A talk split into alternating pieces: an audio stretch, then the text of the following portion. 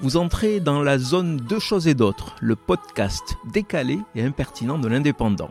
Je suis Michel Litou.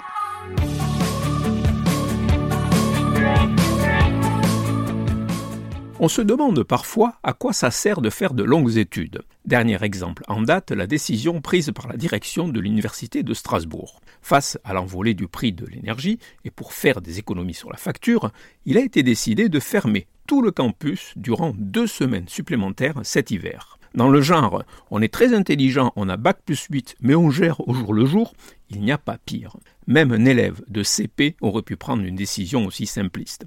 Résumé simplement, le chauffage coûte trop cher, on coupe le chauffage. Oui, mais du coup, on supprime aussi tous les cours en présentiel. Avouons cependant que pour beaucoup de jeunes, c'est une aubaine. En plus des deux semaines de fin décembre, ils se retrouvent avec sept jours de bonus, du 3 au 8 janvier, pour récupérer des excès des réveillons. Et ils auront encore une semaine en février où les portes de l'université resteront fermées. Cela ne suffira pas. Il a donc été décidé que le chauffage sera rallumé le plus tard possible et réglé sur un petit 19 degrés. L'an dernier, un scandale avait secoué le campus de Bordeaux, car les radiateurs des cités universitaires étaient à peine tièdes.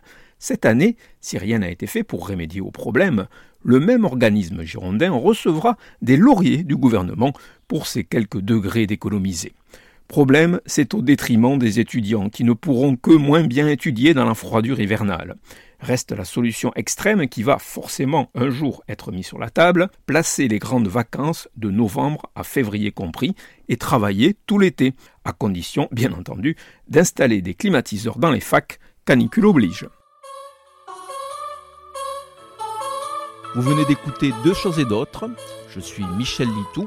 Si ce podcast vous a plu, retrouvez ma chronique tous les jours dans l'Indépendant. À demain!